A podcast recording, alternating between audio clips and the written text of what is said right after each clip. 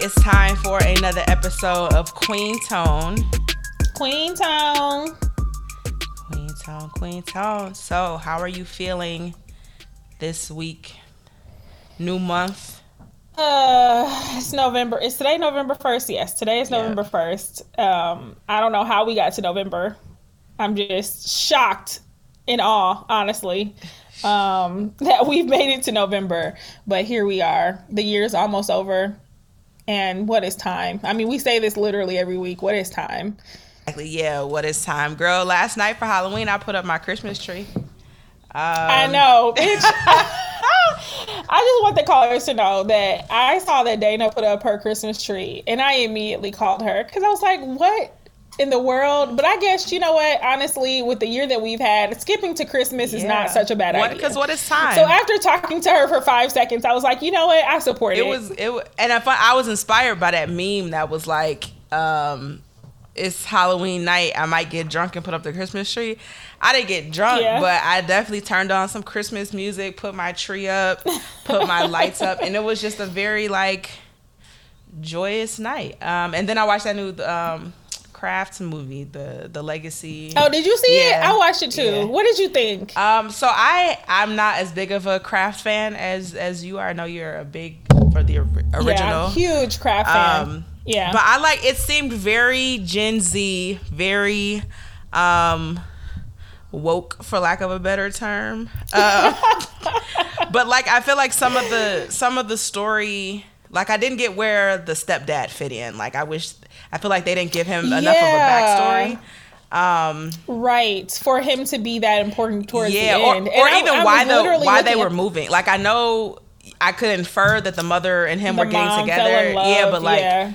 Where did they move from? It was some of the they didn't put enough back information. It was a lot of loop. You know what I will say is that I really did love the four actresses who played the leads. Um, special sho- shout out to um, Lovie Simone, who I love from Greenleaf. Greenleaf. Yes, yes. Yeah. Did you know she's 21?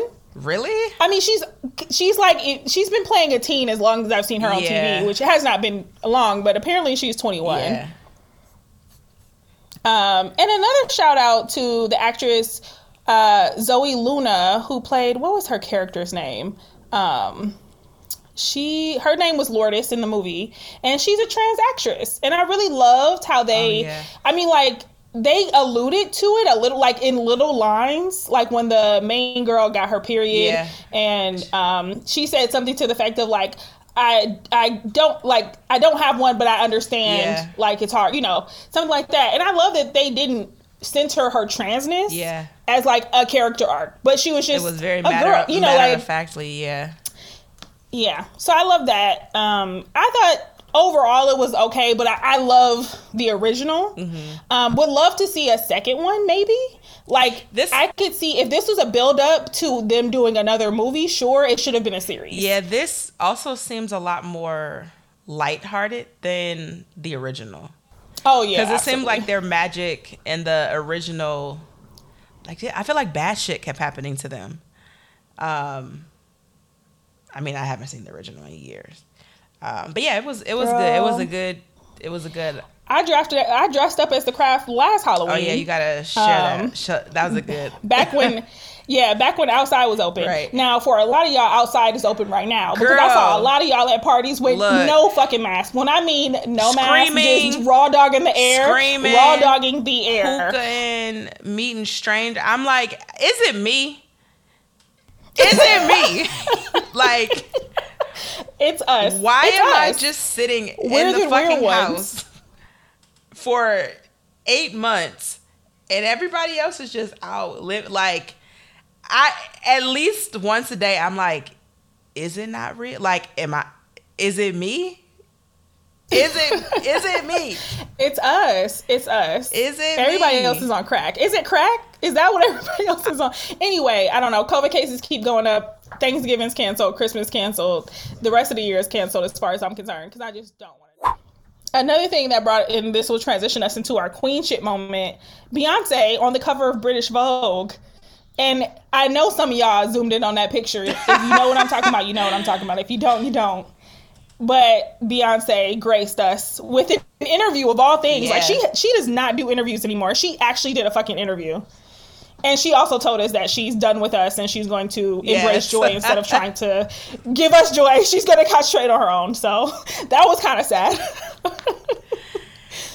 But when it, was and one of the responses, I think when she said she was taking time for herself, when she actually listed out like how she between doing Coachella, having twin, like listed all the stuff that she was doing back to back to back, I was like, That's a lot. that, yeah, that's a lot. Um, go ahead and rest.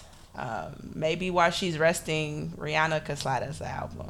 If Rih- let's not even get on Rihanna. Rihanna does if, if it's not panties or motherfucking concealer, she don't I'm give a fuck. She And I don't give blame you a her. bralette, and that's it.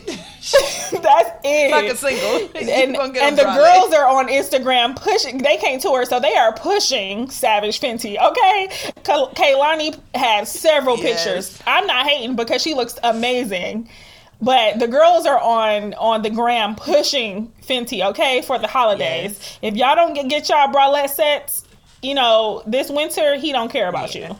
I'm just saying. So um, let's jump into Queen shit because we were talking about Beyonce, and of course, from Beyonce we got to Rihanna. But back to Beyonce. So Queen shit this week is going to go to Tabria Majors. I hope I'm saying her first name right. Um, she's Tabria Majors on Insta on Instagram. Um, she's actually a plus size model that I've been following for a while. She has her own her own podcast that I don't listen to, but I know it exists. Um, and she did for Halloween. She decided to recreate some of Beyonce's best videos, and let me tell you, a thick plus size girl in these Beyonce shots, like the production. Yeah. I don't know how much plus size models make, but she said she paid for everything on her own and called in a few favors.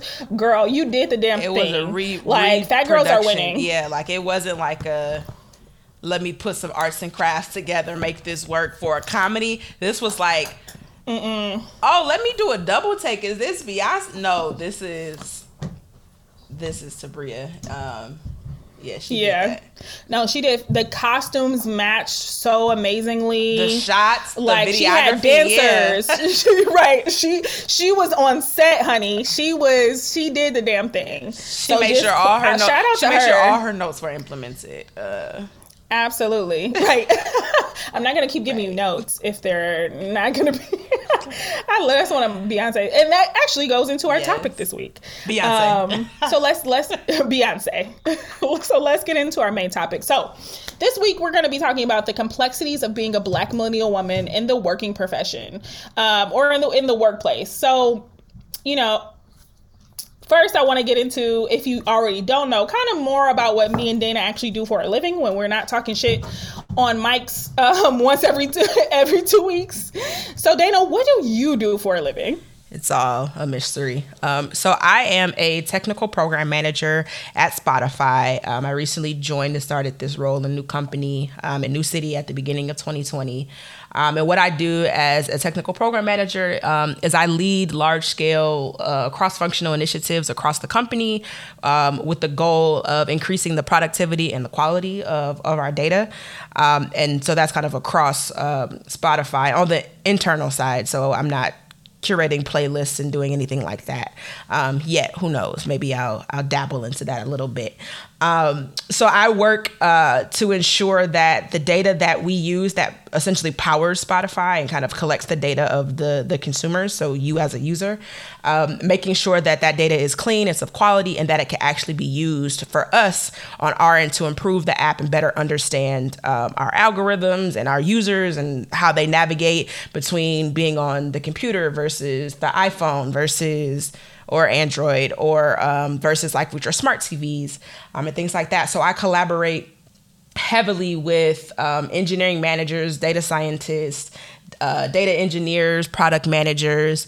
I dabble in a little bit of the work that they do. Um, so I kind of have a lot of different skills for what I need to do um, to make sure that the work gets done and I understand the work that they do um, and just kind of bring it all together. So basically, if you're if you're a Spotify user, if you're familiar with the Wrapped campaign at the end of the year, where they show you like your most played songs, the artists you like, the genre, how many hours you spent listening to music all year, blah blah blah. I'm at the very beginning of that process, making sure that all that data that we've been collecting from you um, is able to um, be disseminated into those different um, metrics about your use. Um, and so that's what I do now. And prior to that, I was in um, Microsoft. I worked um, within the supply chain space, and basically, supply chain is um, making sure that your product or whatever you want is at the right place at the right time, and it's what you want. Um, so I worked in supply chain specifically um, within the the products for the Surface laptops, um, and then Xbox, and I was the material planner for Xbox. So I bought all the consigned parts for um, and because of the lead times on the parts, the new Xbox, I also started uh, buying those parts. Um, and so essentially, if you have bought an Xbox in the last year and a half, or even this holiday, if you buy one, um, you're welcome because I bought those parts to make sure that they uh, make sure that they got to the stores on time for Black Friday, uh, Christmas, Cyber Monday, all of those holiday times. Um, and then before that, I was a uh, technical consultant at Accenture. Um, dealing with I did a lot of systems integrations pro- projects, um, a lot of work with financial clients, which is random, but I worked with a lot of banks, insurance companies, mortgage companies, things like that, on improving their uh, technology um, and like helping power um, their apps and how they do processes and how they um, improve like their technologies and how they process and everything, all like that. Um, I loved the traveling for that, the perks of that. I wouldn't do it again, um, but it was definitely great um, experience. Um, and I think too because of the because of my deg- like undergrad degree, it kind of gave me a lot of skills. Um, basically, I can solve any problem, optimize anything, and make anything more efficient. So that's why I kind of, regardless of what I'm doing, whether I'm in supply chain or whether I'm working with data or doing whatever, like having that mindset to optimize, improve, make things efficient, do things the logical way, all that type of stuff. Which, if you know me, that's literally how I operate and what I do any like do to begin with. Um, and so it works. Uh, and I fell into all of this. Um, my background is in um, industrial engineering. So I have a engineering degree from University of Michigan, and then I have a master's degree in engineering management um, from Duke University. Um, and so those kind of again allowed me to basically solve problems and then work with engineers to be able to manage them to to help them uh, solve their problems. Um, and I've been I've been in tech for like the last four years. I've been in the workforce um, for the last seven years or so, I think. Um, t- 10 if you count internships in undergrad. Um, and I, I like the where I'm at now because, like I said before, a lot of the stuff that I was doing, um, I was just moving to it because I was good at it versus me actually enjoying it or actually being tied to something I was interested in. Um, and if you know me or if you've around me for more than 20 minutes then you'll know how passionate i am about music the creation of music the history of music um, the the charts like current charts and things like that across all different genres. Um, of course 90s r&b is is is is the love of my life um, but all genres. And so really it came to if i'm basically solving problems and making things more efficient i want to do that tied to music um, and then, you know, now that tech is, you know, music is now tech, it's not just in a creative space, it's also in a tech space. If you think of Spotify, Apple Music, even TikTok with the music that um, the songs that blow up because they're on TikTok, which is then you know a platform, so it's tech. Like all of that, I already am interested in that, and then you add the passion for music, and then you add the technical background and knowledge. Um, is I like this space. Um, that I'm in now as far as combining music um, with tech and with a little bit of business. um, and then solving um, very difficult problems. And I say very difficult because I make sure my salary matches the stress and the challenges of what I'm doing every day. Mm. So, so you said this, but you you think this is your dream job? Like this is this is what you've been. I would say for? that this is like my dream lane versus not my dream job or dream role, but I feel like I'm in the space where I am now able to do or to discover um, my dream job or my dream career and like that trajectory of my career. Um, so I would say like I'm in I'm in a room where I've like I found uh, to relate it to dating, like I found where all the niggas at, and now I just have my choice of what I want. Where the niggas, Where the niggas at, I honey? Video. Yes. So I just feel like um, that's just me. I mean, not literally asking where the niggas at, but like that's just the energy I love. Like, where the niggas at? so yeah, that's mine. Uh, Well, I'm an urban planning uh, urban planner by trade, right? My current position is being an assistant commissioner for the Chicago Department of Planning and Development, which just means I, I you know, I work in government. I have pretty much my entire career with a short eight month stint in the in the private sector. I, I, went to the city of Chicago, left the city of Chicago, came back to the city of Chicago. Um, before that, I worked for the city of Los Angeles planning department. So you know, ever since I got out of grad school, I want I'm one of those people who went straight from undergrad to grad, right? So at undergrad, of course, y'all know this if you've listened to past episodes. Me and Dana met in college. We both went to Michigan. My undergraduate degree is in African American Studies and Women's Studies because I wanted to get a degree in myself, apparently, according to my mother. Um, so I, I, mean, I've always been interested in history.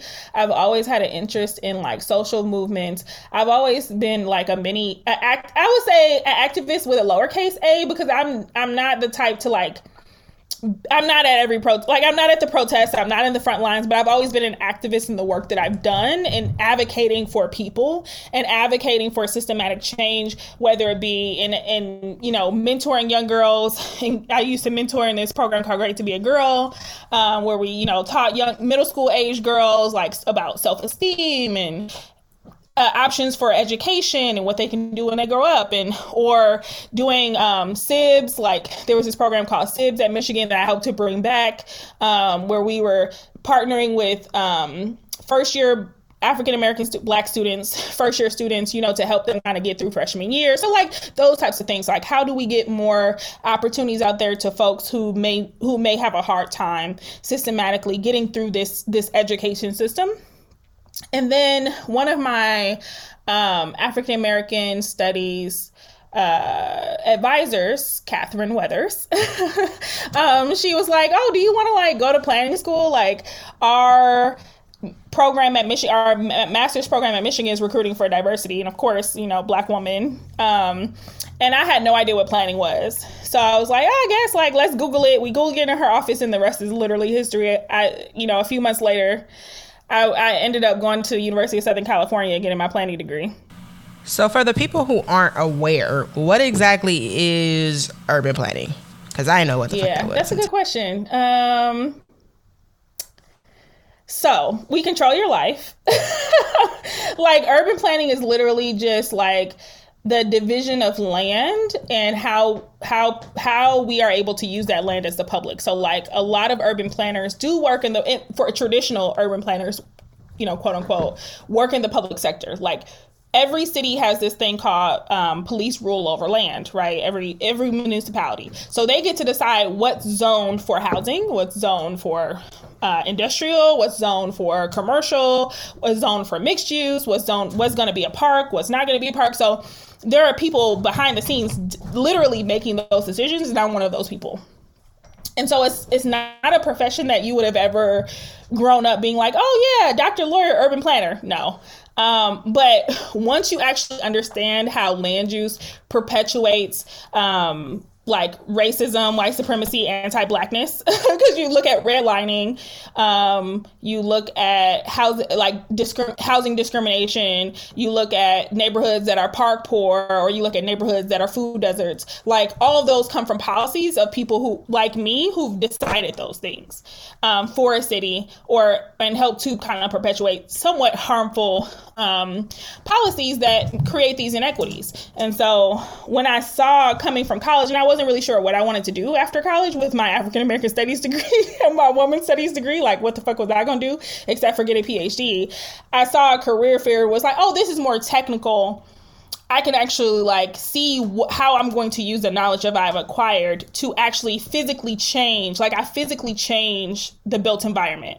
Like I can drive around Los Angeles and say, I helped that get built. I helped that get built. I can drive around Chicago and say, oh, I helped that get built. I helped that get built. Like to actually physically change your neighborhood for better for some people or for worse from some people, right? It just depends on the circumstances. Yeah, that's dope. I had no idea what urban planning was um, until you said you were going to to moving to California to go into like what the hell you want to you want to LA to do what? Yeah, yeah. I, my my my my association was like urban farming, like urban what it. I know. know. Yeah. Um, I mean, urban planners do a lot, right? Because we we there's lots of different factors. So there's like transportation planning. So like people who decide where do stoplights go right? Mm-hmm. Or where, how many lanes are going to be on a freeway? How fast are those lanes going to go, right? It's, it's, between a traffic engineer and a traffic planner make that happen, mm-hmm. right? And then you have people who are in sustainability. So like, thinking about how do we make sure that what we're taking from the from the earth or you know from the environment we're actually putting back or how do we make things sustainable? So saying like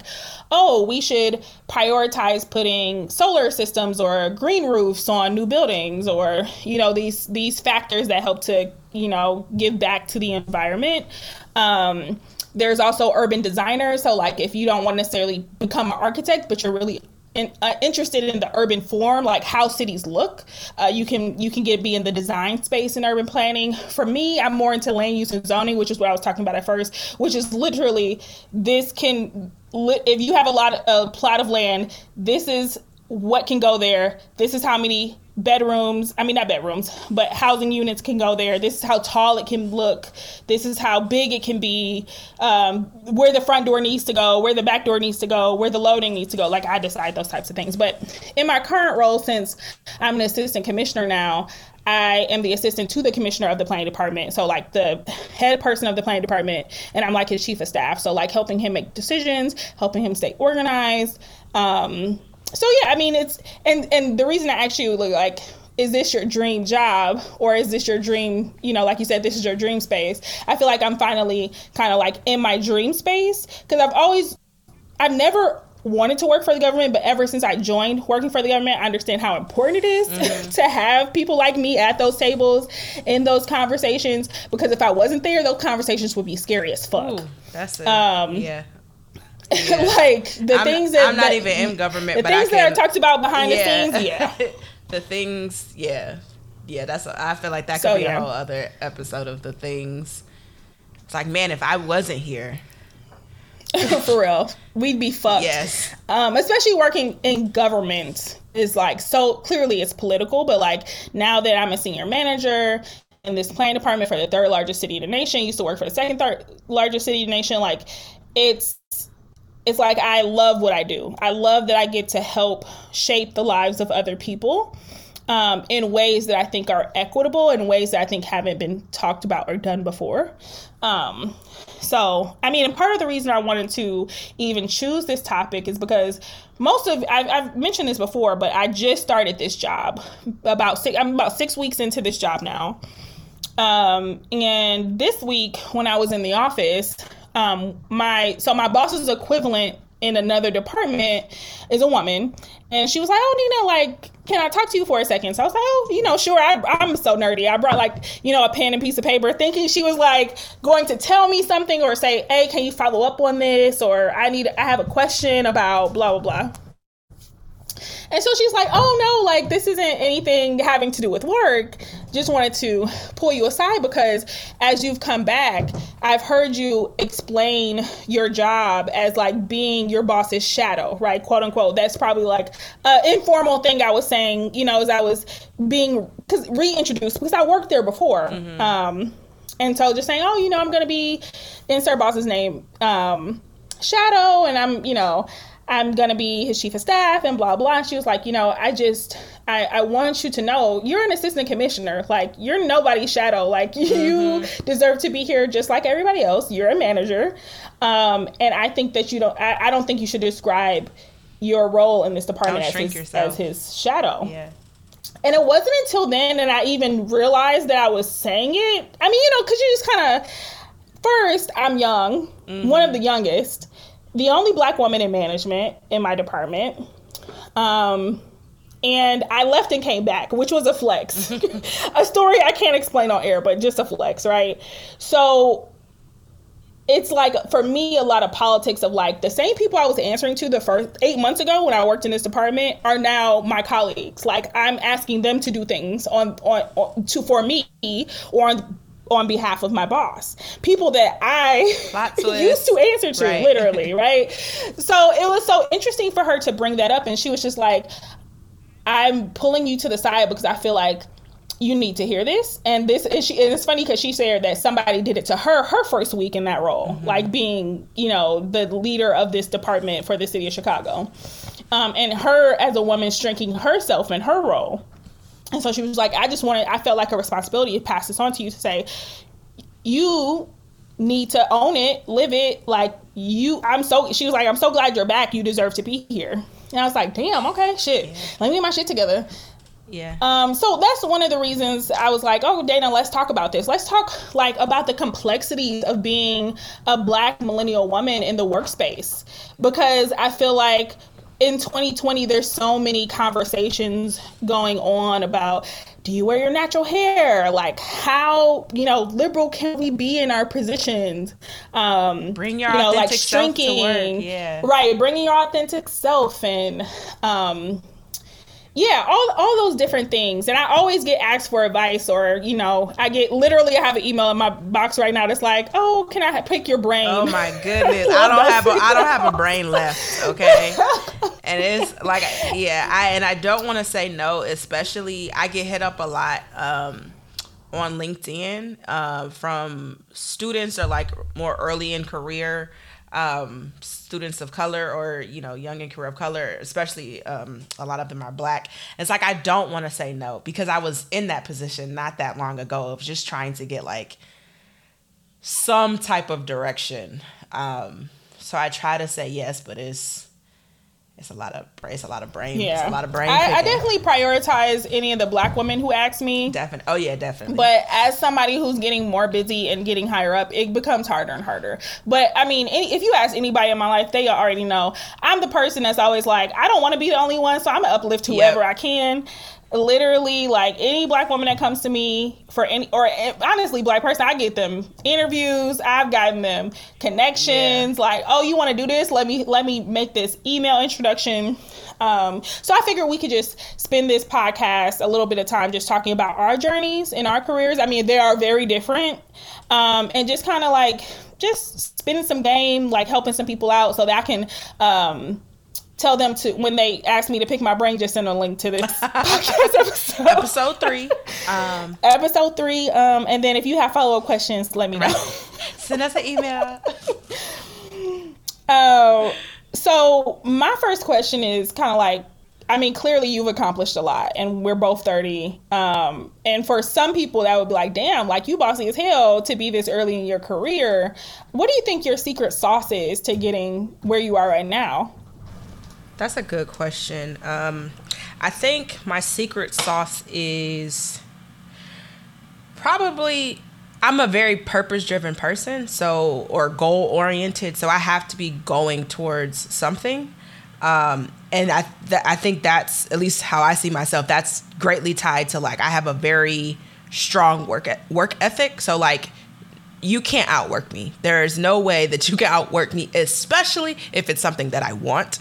Um, so on that front, like I will outwork, I will make sure that I can outthink, that I can be two steps ahead of anything of what I'm doing, because um, I'm constantly like competing with myself. Um, and so I think that is, regardless of what that purpose is or what that goal is, I'm going to obtain it. Um, I think about I I wrote down like my um, in my freshman year in undergrad, I wrote down I wanted to be a Delta. I wanted to graduate with a 3.0 or higher, and I wanted to live in Chicago, and I wanted to work for Accenture. Um, and now I had lived in Chicago. I have worked in uh, Chicago. I have worked for Accenture. I graduated with a 3.0 or higher, and oop, I'm a Delta. Um, so like any, any, like thinking like that, or in that same vein of like work ethic, um, I think drive uh, goes into that. Um, and then the drive of wanting something, of setting a goal and going after it and making sure, you know, like making it happen um, is definitely, at least for me, in everything that I've ever wanted as far as career wise or even career moves, has definitely been being able to outwork and being focused on something and going after it. Um, and then I will also say, too, like, my network is so important. Similar to how you were saying, um, I was in undergrad, grad school. Even now, I was heavily involved in the National Society of Black Engineers or NSBE, um, which was my my NSBE folks made sure I graduated, that we graduated.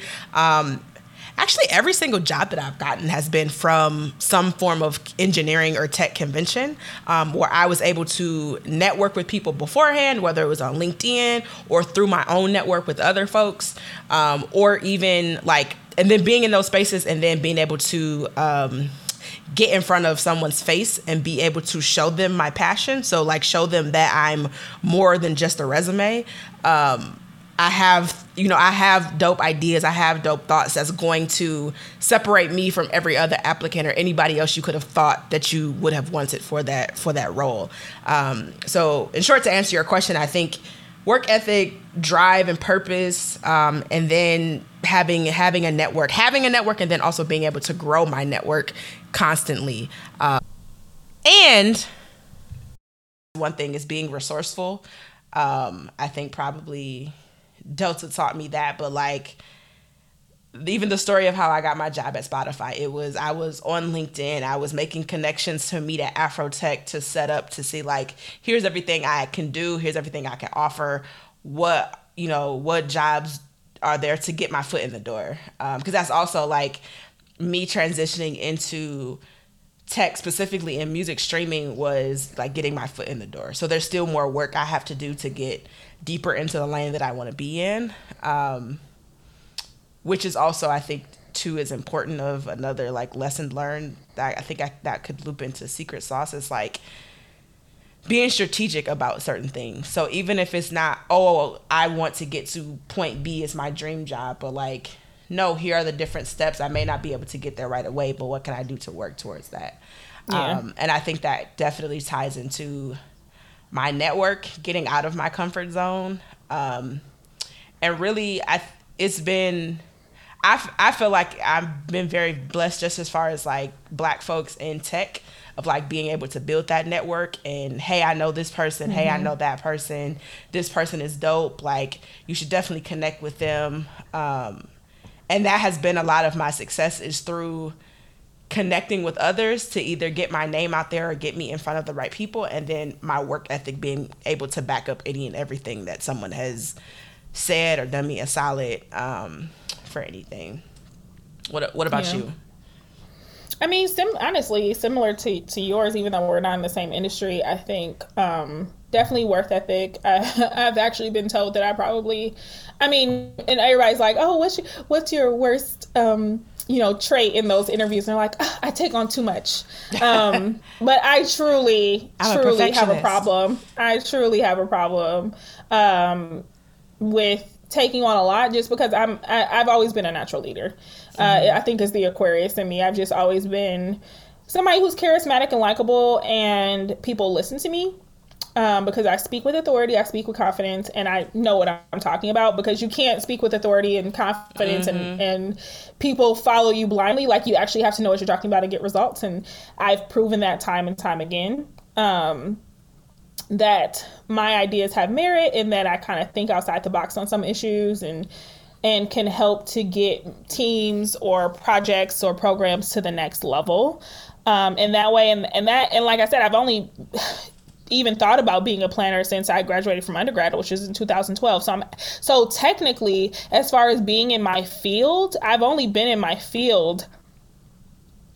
I graduated from grad school in 2014 you know so yeah. like six, six years six technically yeah. right and then if you count grad school then that gives me another two but i wasn't a, a practitioner right i wasn't like practicing mm-hmm. i was mm-hmm. more so like a student um, and so for somebody my age to be in this industry this amount of time to get to where i am is honestly extraordinary Mm-hmm. Um, because there's not a lot of people that could ascend to where I am unless you're literally a white man.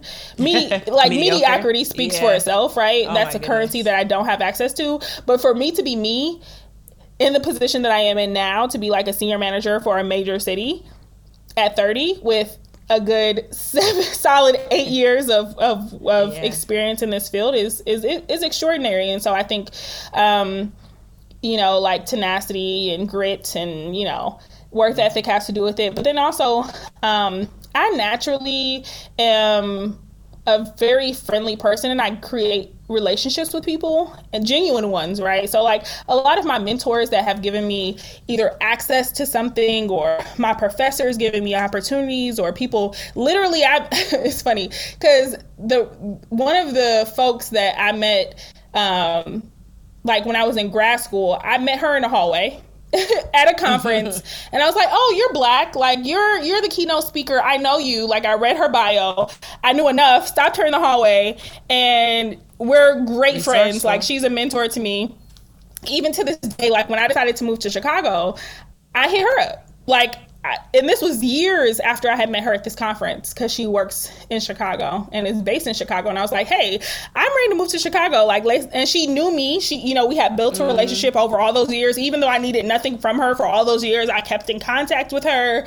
We became friends. And then when I actually did, like, "Hey, I'm ready to move," she was more than willing to introduce me to whoever she needed to, and actually introduced me to one of to somebody I ended up working for mm. um, when I got to Chicago. So I've always been the type of person to, especially with black women in this industry, in the planning industry, there's not a ton of us. Mm-hmm. Um, so whenever I see, meet another one, I'm literally like, come here, girl. Like, let's yeah. be friends. Like, let's do this. Same thing, even um, even when I worked at this smaller city in Los Angeles County for a few months, I do that a lot. Like I'll leave and come back because I bet on myself. Because I know leaving and come back will always make your employer want you more, but that's a whole nother uh, session that I'll charge for.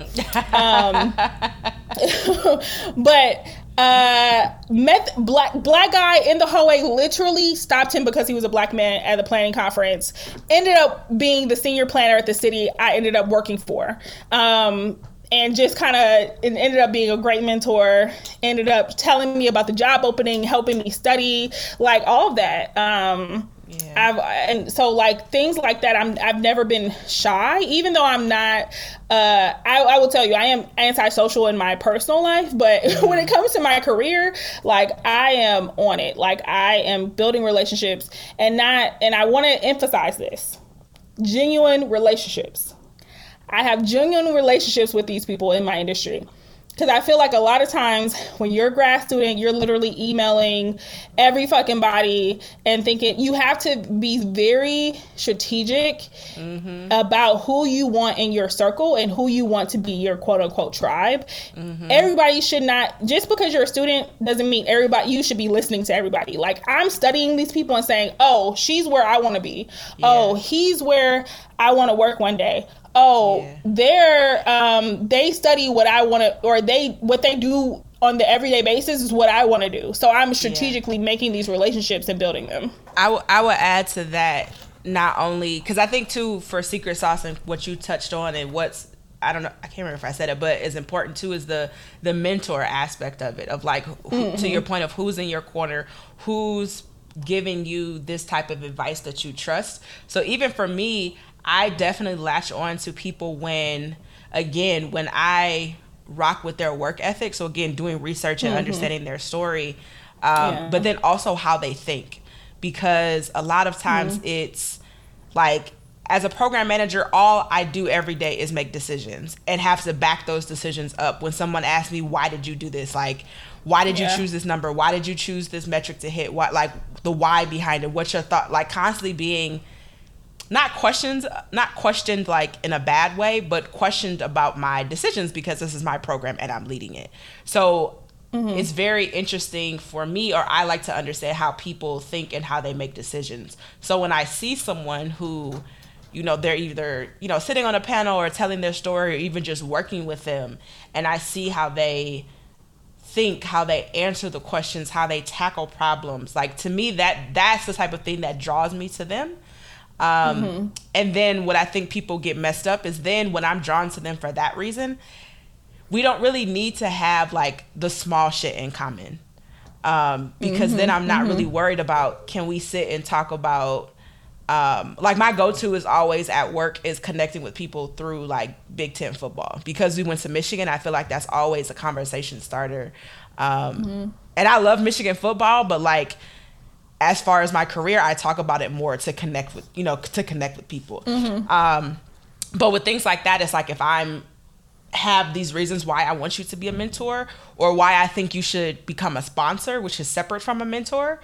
Um, like those are the things that I'm looking for too. And I think break down what a sponsor is for you.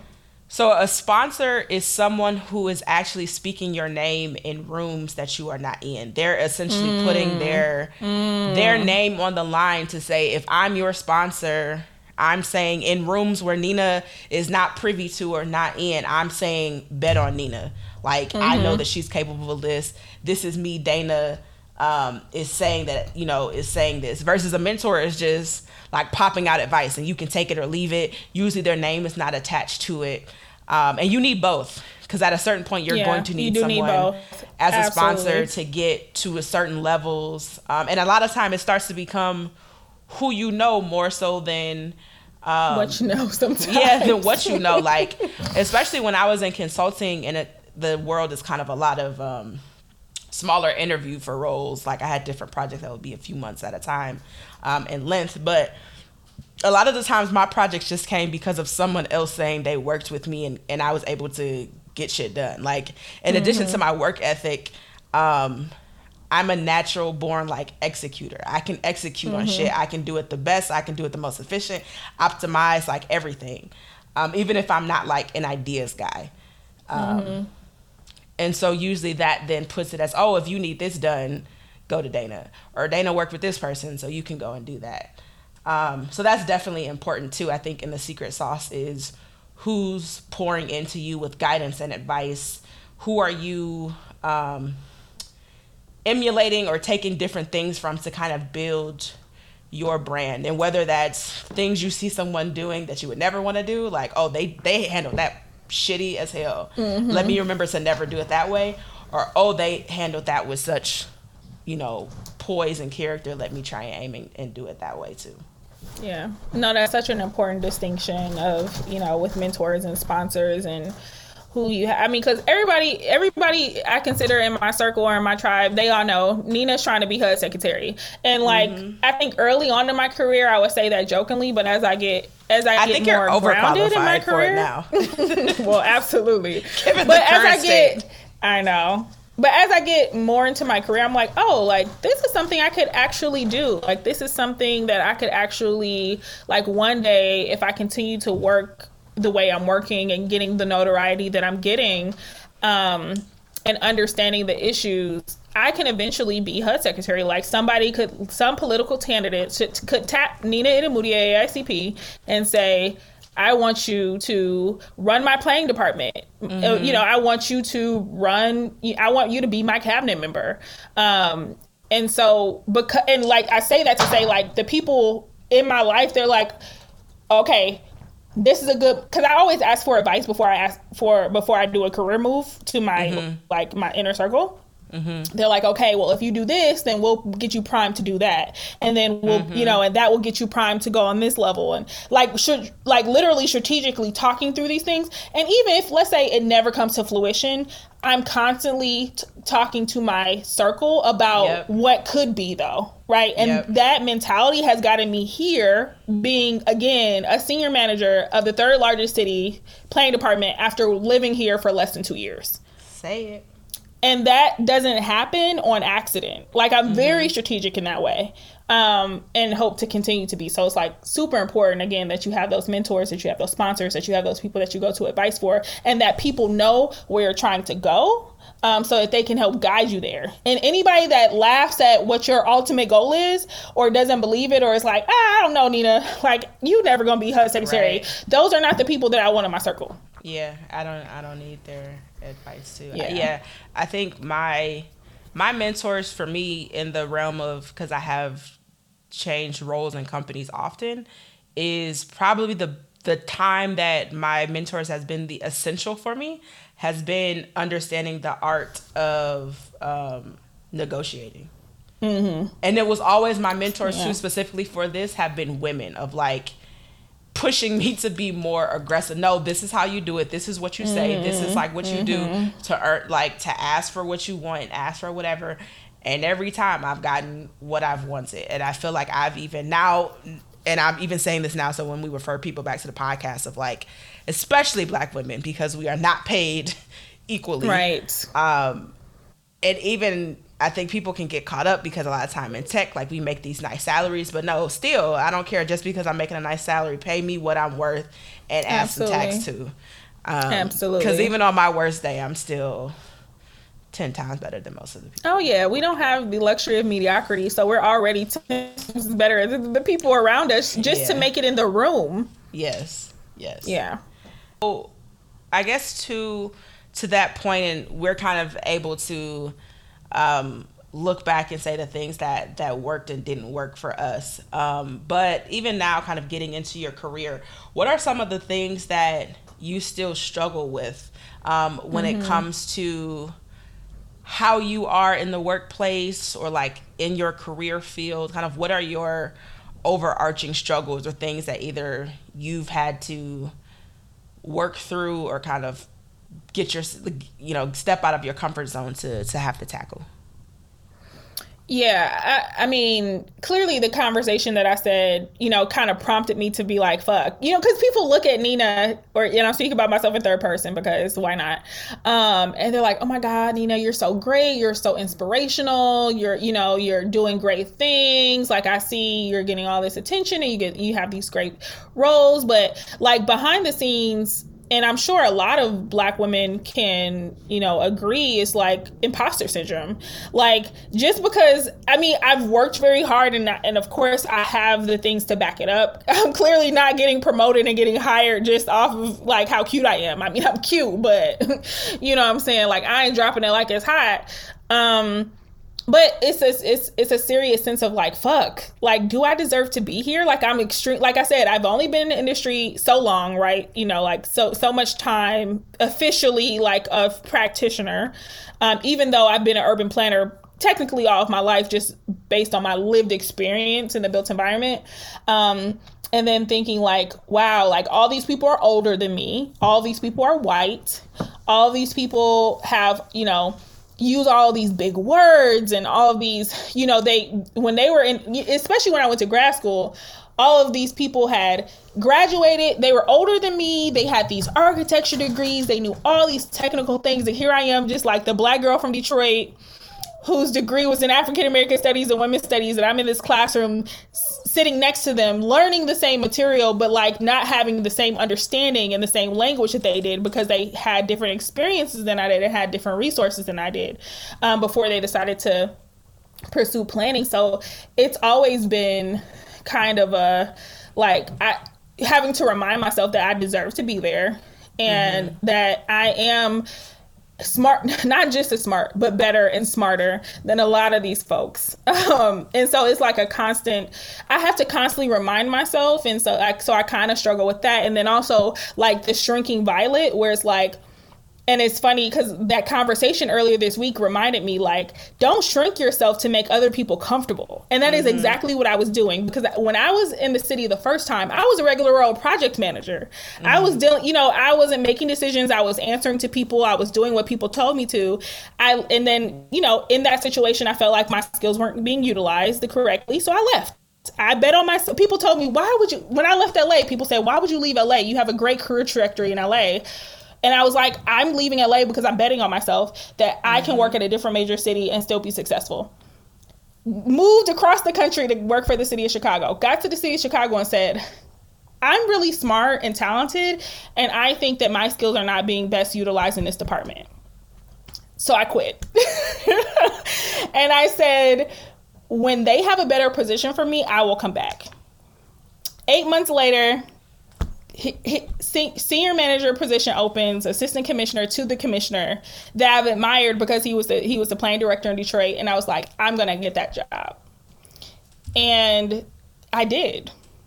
And people thought I was crazy for leaving the city the first time, right? I, came, I moved across the country to work for the city of Chicago and decided that my skills were not being utilized.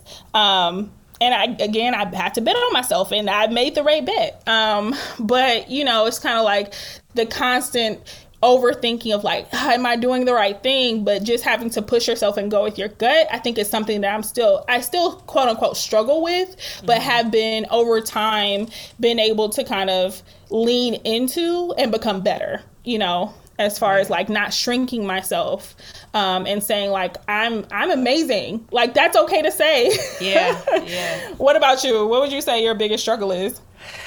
Um, I think similar to everything you just said, uh, but probably on. And I, I think too. This is because like then the sector that I've entered into, um, within the tech space where it's you know the the dress code is more relaxed so i definitely feel like i um, since moving into tech i can wear my hair however i want to mm. however i want to meaning it's quote unquote acceptable not that i'm not met with 50 million ridiculous questions every time you know like i'm still definitely met with yeah. that um, but so like small things of like I don't have to hide my piercings, I don't have to hide my tattoos because it's you know mm-hmm. it's just normal.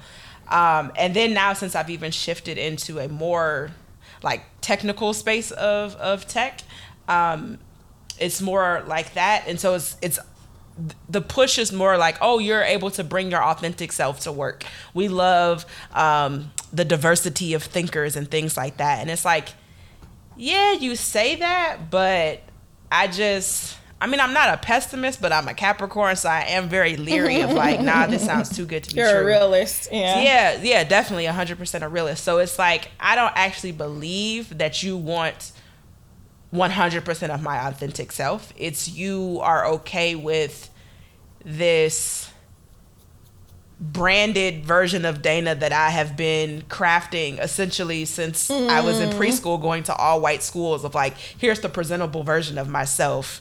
Mm-hmm. Um, that's okay for like mass consumption. Um, and so it's difficult to one to actually believe I can actually bring my full self into work. Um, and then I think something that I've always struggled with or had to play the fine line with is some I've I'm a very introverted person. Um, I've learned to be more extroverted when I need to be. Um, or like if I'm around, you know, like close friends and family, like sure I could be the life of the party, telling the jokes, doing whatever, whatever. But I'm still naturally an introverted person.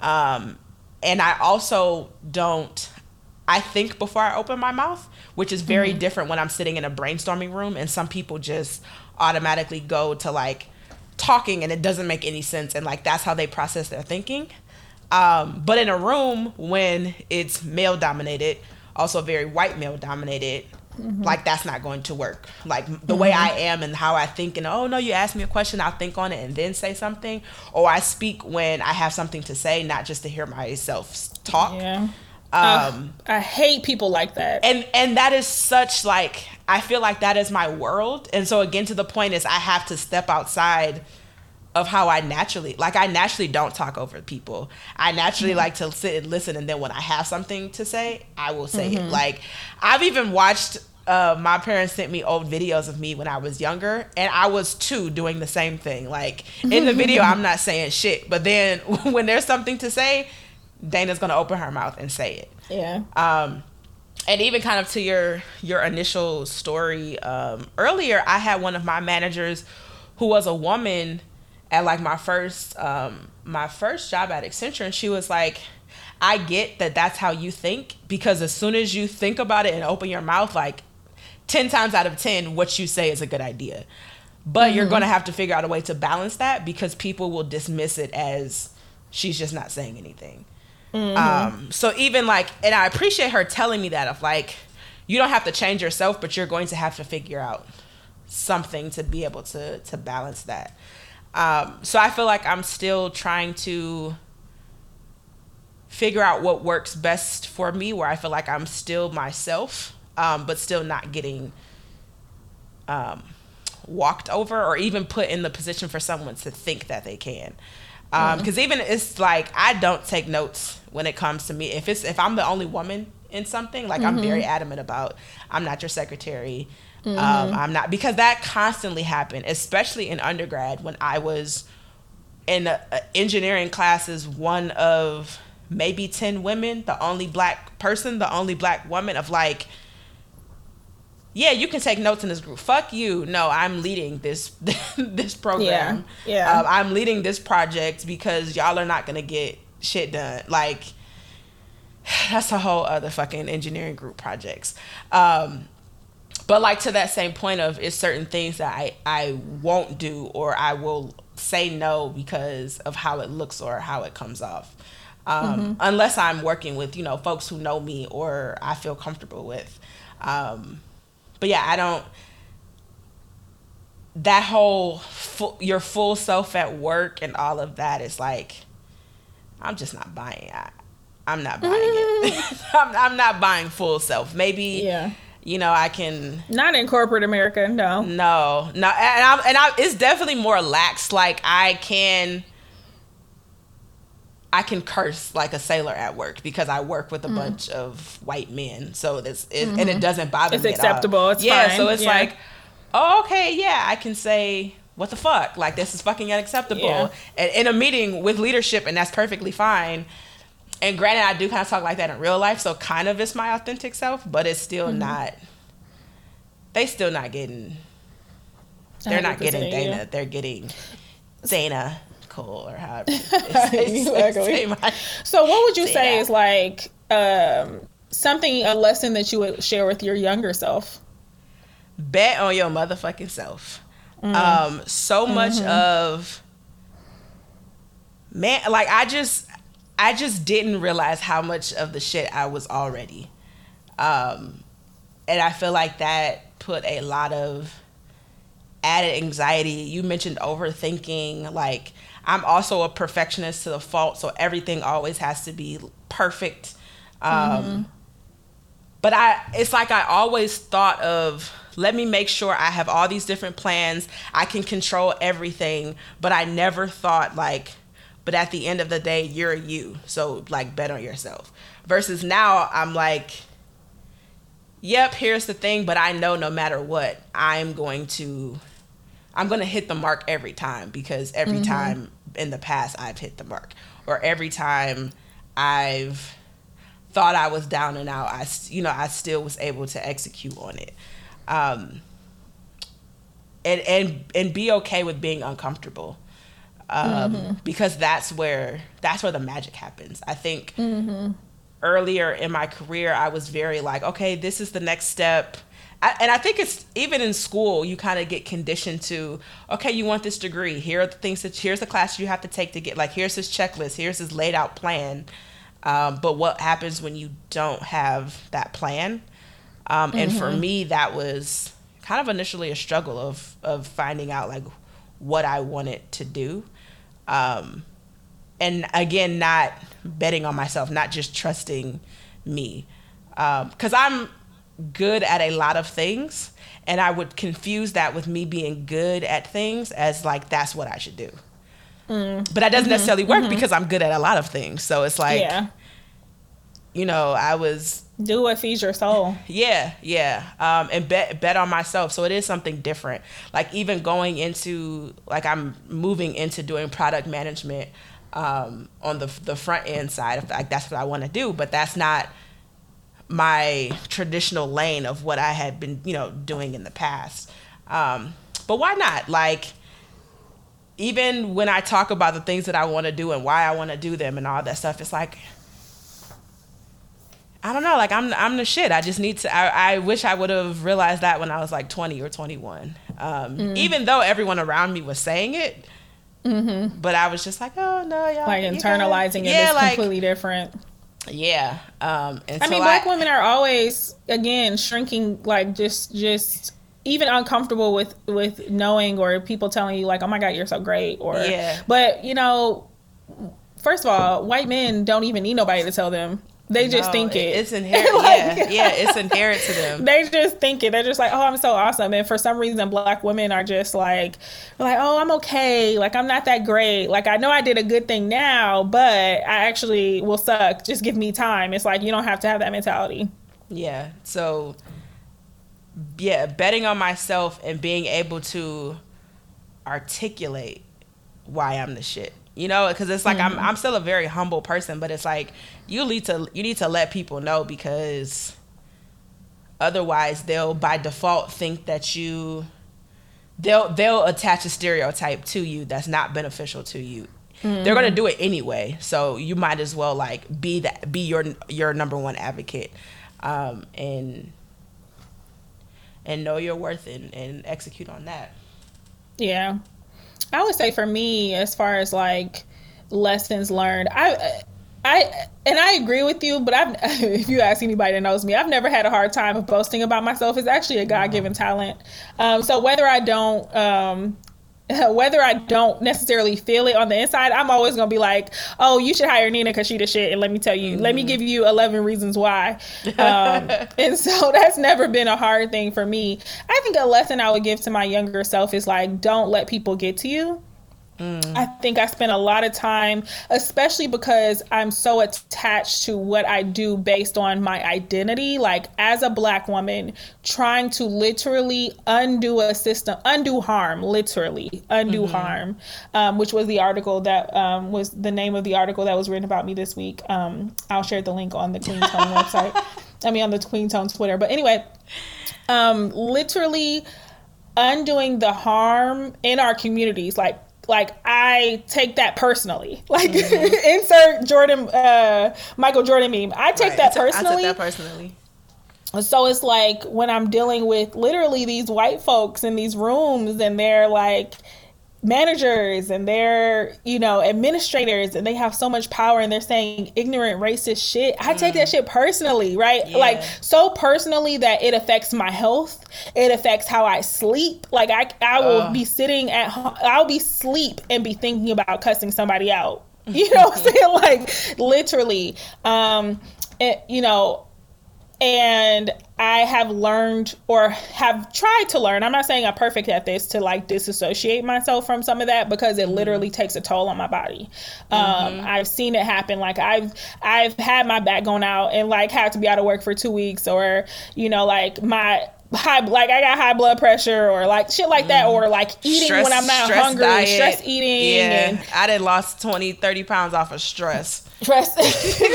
girl, what you 20, 30 girl, pounds what you, stress. What you been doing? Stressing. Shit. Stress. What's your diet? So yeah. Stress. so I would say to my younger self, like, don't take that shit personal because you're not you may not be able to change them but your your purpose and your mission is always going to be the same. So don't let them get to you. And um, yeah something that i still struggle with but wish that my younger self wouldn't have had to struggle with as much as she did. Um, so yeah. Yeah so what would you say um, has been um, the most uncomfortable or something that stands out to you that has happened to you in the workplace or within your career um, due to the fact that you were black, that you mm-hmm. were a woman, mm-hmm. or that you were a combination you know, both, of a black woman. Yeah, a combination yeah. of both. Well, I have many stories, unfortunately. many, many stories. It's funny because I was talking to one of my coworkers. He was a white guy, and I would be telling him stories. And he was like, "Why does this shit always happen?" Like he was legitimate. Like, why does this always happen to you? Like I've never heard. I was like, uh, I could not tell you. So there was this one time, well, multiple times where um, I was at work and three different managers. And when I say managers, like at the time I was just a regular old planner, like, you know, bottom of the barrel, like baby, what I call mm-hmm. quote unquote baby planner. And these managers, like I had my hair braided. One time I had like box braids. The other time I had this like ponytail braid swoop with the red. um, with the eco and they touched swoop. my hair. This happened three different times that a white woman at my job, at my workplace, touched my hair, and they were all managers. And I just felt so un. Every time it was just like I don't know what to do. Like I don't. don't do I say something now? My... And again, I was a baby planner, so I was like playing the politics in my head. Like, well, if mm-hmm. I say mm-hmm. something, I might this not get promoted. Yeah. People may think I'm angry angry. By the third time, I was I was I was emailing folks and CCing my boss because I was tired. Mm-hmm. But the first two times, I was kind of like, I don't know what to do. Like, do I say something? it's funny because I ended up sharing it with my old director um, at that city, and he was like, "Oh my god!" So he, he, apparently he went into a staff meeting, was like, "Yeah, somebody touched Nina's hair," and the person who, the people who did it were all like, "Oh my god, somebody did that!" Like, girl, it was you. Like, don't look around the room. like, it was you. Stop it. Um, so yeah, I would say that that's like probably one of the most uncomfortable things. Um, oh, and and I would say honorable mention to the planning director of this of the city that I mentioned earlier that was in Los Angeles County but wasn't the city of Los Angeles. Um, telling me during my second interview before he ultimately hired me that he almost threw my resume out because I had an African American studies degree and he didn't understand why I was applying for the job. Very uncomfortable. Very, very uncomfortable. And that's just like I have a whole I have a whole master's degree. I won at that point I had won two planning awards. And you're sitting here telling me you, you were you almost threw my resume out because of my undergraduate degree. Um, so honorable mention to that. That was very uncomfortable. But again, you know, just being a black woman in the industry, I have many, many more stories to share, but I'm saving them for my book. what about you? Um, you know, I really think so. Earlier, when all this racial tension, social injustice stuff was happening after George Floyd, similar things happened um, at my high school. So I went to a all girls Catholic high school, so it's predominantly white in the suburbs mm-hmm. of Michigan, um, and it was all of this like people just bringing up how racist the administration students have been like across different years who had graduated. And in the midst of like all throughout social media it bringing it up i was reminded by how much stuff i had suppressed like racist shit um patriarchal shit said even at an all girls school like how many things i just block out like just to keep going? And until i actually sit down and think about it it's like oh yeah all these i forgot about that. Yep that did happen. Yep like so even for this question and sitting and thinking there are probably so many things i have mentally blocked out just to keep going. Mm-hmm. um, but i think the central theme in a lot of them have been being underestimated. Mm. um, and I think in my career that has grown that now it's like a trigger for me if even if I sense that you're underestimating me like it's not my problem but it's mm-hmm. also of like I feel like especially again being younger um, so you know a lot of times I had to work with people who are my parents age um, and they just completely you know wrote me off because I was 30 years their junior essentially telling them what to do mm-hmm. um, again being in a very male dominated field within tech, um, a very white dominated, and then also the certain type of men who go into the field i feel like it's a it's an umbrella type of personality of like they already think they're god's gift to the world because they're, of they're they've been told they've they're smarter than everyone else their whole life. Yeah. and like they have horrible personalities but they're smart. So like that should make up you know for like Mark Zuckerberg types. Um, the worst. if you've ever, yeah, the literal worst. Um, so like that's the type of of personality and environment that I'm in. Um, but I've also had the hair things of like I used to have these when I was at Microsoft in Seattle. I would do my hair because I had to learn how to do my own hair. So I would do my hair every weekend, and I had these weekly Monday mornings. And I kid you not, the first five minutes was about Dana's hairstyle, and it was like in a very Terrible. prodding way of like, so now it's a different color, so now it's this, and like.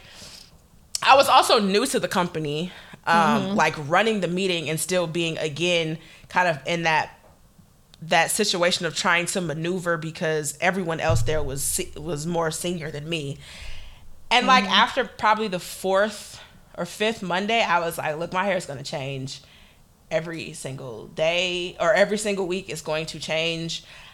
Um, and someone said like I just think it's so odd that your hair changes every time, and I like I think it's very it's basic so that yours never yeah. changes. Right. Fuck and then it was then basic it was like ass. a oh haha awkward awkward. I was like okay, so let's continue on. Like my hair is not a a spectacle. Mm-hmm. Um, but I would say, and I don't know if this is because I was black or if this is because I was woman or if this is because I was young. Um, but I had a a white male manager who basically he didn't like people he didn't trust his employees. So he didn't like when people would work from home. Um, and i was having health he issues must love covid. Right. Um, i was having health issues where some days i would need to work remotely. Mm-hmm. um, because I have a very sensitive stomach. So sometimes it was just better for mm-hmm. me to, to work mm-hmm. remotely. Um, and other managers didn't mind at all. Um, but long story short, he basically didn't believe that I was working when I was working remotely, even though everybody that I like, no, nothing ever dropped. The ball never dropped. You mm-hmm. would not know whether or not I was physically present, you know, whatever. And then it's also I work in tech, so we have the technology to effectively work. You work from home. Like yeah. COVID has been seamless as far as being able to, you know, to work remotely. Um, turns out he was then he then was basically telling I was as I was trying to get off his team, um, told my new manager to track every single like sick day, vacation day for me because he didn't trust that I was actually submitting in my time. Mm-mm-mm.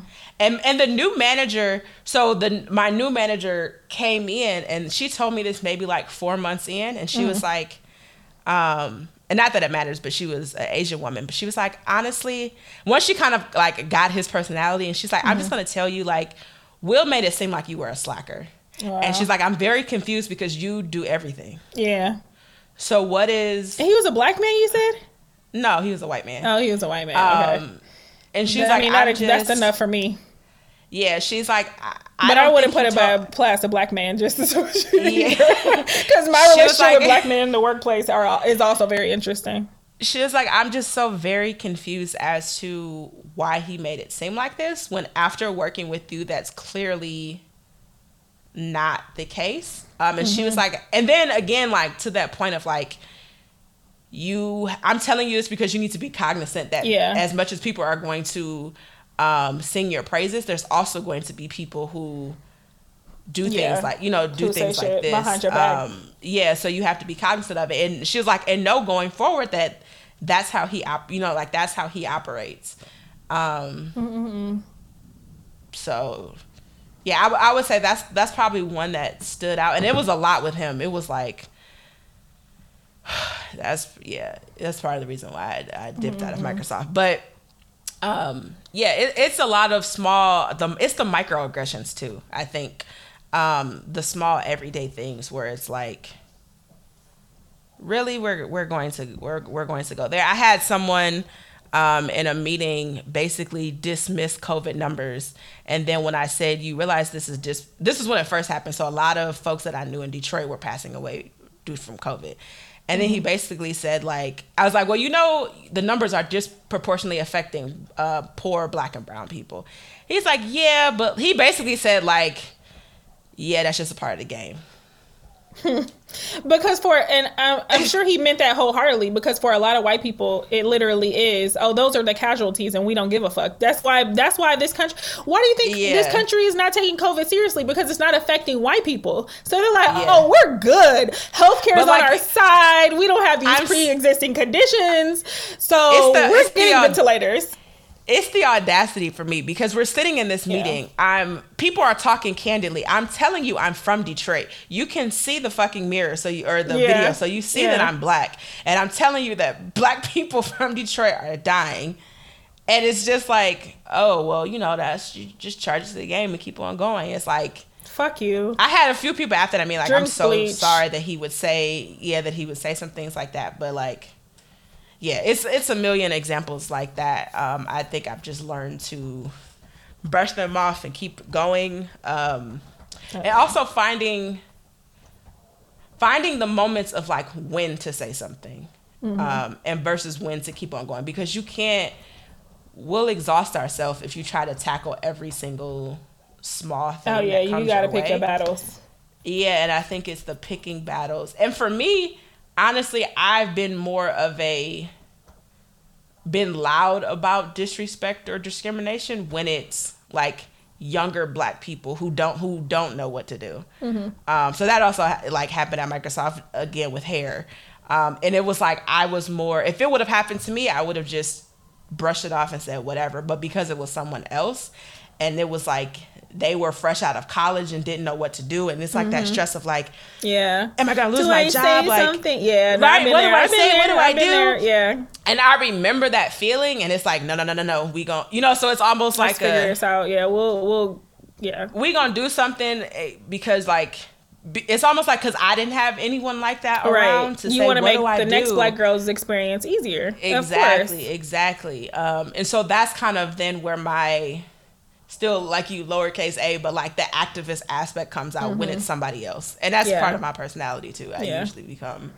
a lot more protective when it's somebody oh, else yeah. as opposed to myself. Absolutely. It's like you can fuck with me, that's fine. I can take it. But what you're not gonna do is fuck with this young girl yeah. or this young boy or whatever um, and just to close out this micro this microaggressions conversation, the reason I was talking about black, I made that comment about black men because I feel like I don't know if it's just my luck or what, but I feel like some of the black men that I have as colleagues have always been super microaggressiony towards me, like I remember when I g- became a certified planner and I was in a meeting um, with other black planners and I was like, oh yeah, you know, my name changed, you know, like that's the one I'm proud about because you know I like the whole marriage, you know, I'm not changing my name yeah. marriage.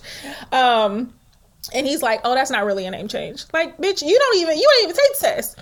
Was you this the hater? Oh, this was the hater with the test, and then he took it but didn't Girl, pass or something. I don't know if he. I don't know if he took this test. I mean, it's a whole bunch. Of, it, it's a whole bunch of situations, but there was that, and then like when I got promoted and they didn't get promoted, it was kind of like, well, who interviewed you? Oh, they like you, so that's why you got. Oh, that's why oh, you got yeah. promoted. So like those types of microaggressions, like nigga, I've been helping you out, and you yeah. saying this shit to me um, I remember my first day, my first week or so in the job in Chicago, and I was meeting with an alderman. First of all, he kept talking about my nails. You know, I love to get my nails done, so my nails stay done pretty mm. much.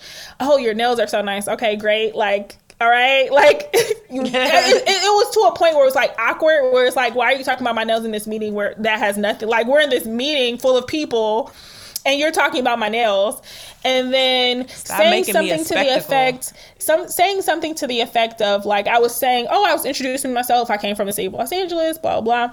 Oh yeah, well, now that you work here, you'll be able to run any small city that you want to. Literally, he said small city that you want to. Bitch, I came from Los Angeles. a bigger city with more cases. Now, not to say clearly I sought out Chicago, but don't try to play me like I'm gonna be the village manager of Bummerfuck USA. Like, don't come for me. So it's just like yeah. those type of microaggressions from even black men, but that's the whole nother episode in itself. So we're just gonna move all right along to our tone check for the week, which is Ice Cube. Um Yay yay. Yay yay. He needs to get the fuck away.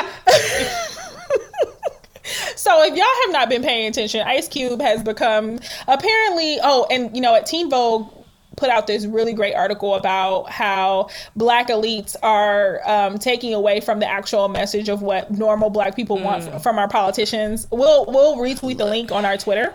But I thought it was 20, a fantastic 2020 article. has made me hate celebrities. Like no, for real, because everybody thinks they're year. a fucking yes. So anyway, so Ice Cube, you know, he put out this platinum plan for or no he he put out some type was his plan called the platinum plan or was that trump's plan i think I that think was trump's, Trump's plan. plan is platinum plan. but he put out these these this list of things that he wanted from the black community for the black community he said he sent it to the democrats and he sent it to the republicans and the republicans used some of in their two-page report mind you it's a two-page report of bullet It's a memo. points that they used his and it was and uh, when people were like ice cube why the fuck would you work with the republicans like why would you like let them call up your name he was like well i sent it to both parties and the democrats didn't respond so last week, Ice Cube was on um, Claudia Jordan's show. It's called Cocktails with Queens. With Queens, it's on Fox Soul, and they were asking him, so like, what happened? Just asking the background story.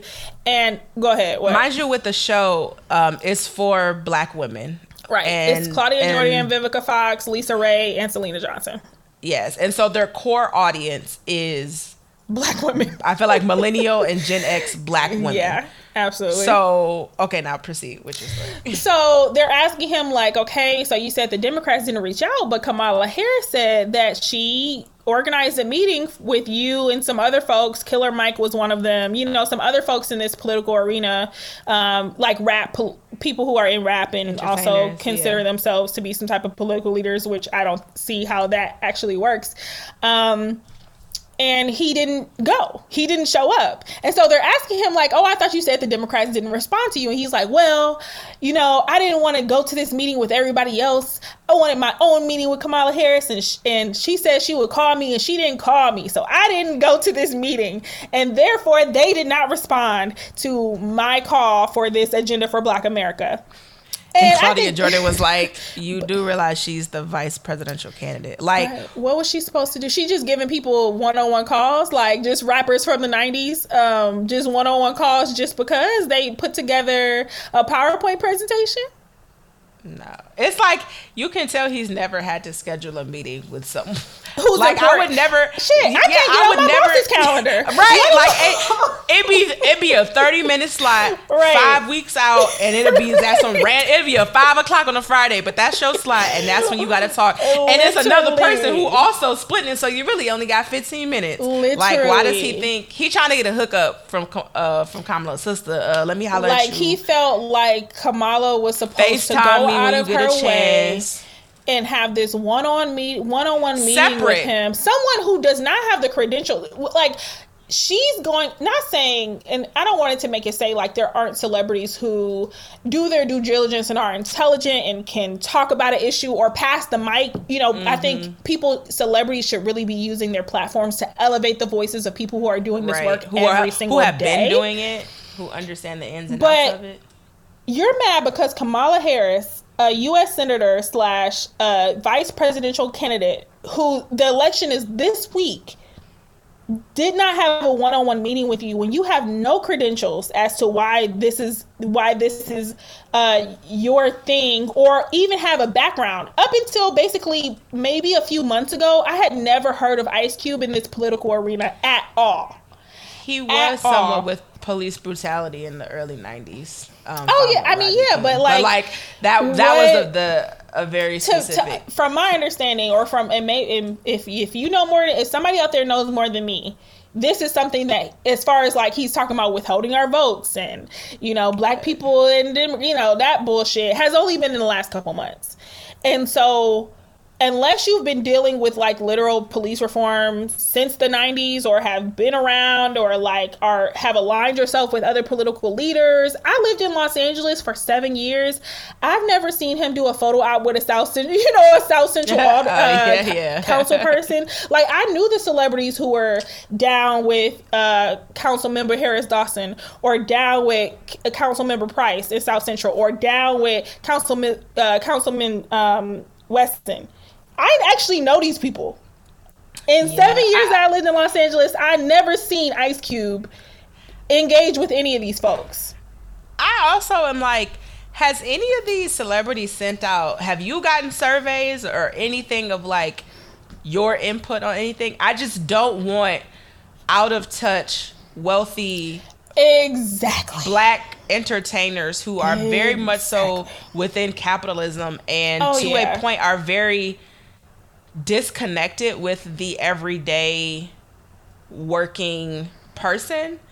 Um, it's almost like they're frozen in time as to you know Right. pre when they Right. didn't have money and like Right. oh this is what we needed this is whatever but like don't speak for me um, Mm-hmm. another thing with the cocktails with queens was so again the, the the show is all black women hosting and then the target audience is black women and they asked um, ice cube which is the question i always ask when a black man is leading anything for the liberation of all black people is like what's the focus with black women Mm-hmm. and his response was like oh why are y'all asking me that like Right. That's the type the- of nigga that'll be like, you're trying like- to separate the black community by asking about what we're gonna do about patriarchy because in the black community, or what we're gonna do about our our homophobic, transphobic, um, anything that's not cishet phobic rhetoric Yes. in the black community. And it's like if we're not all liberated, you can keep it. If your plan is not for all of us, keep that shit.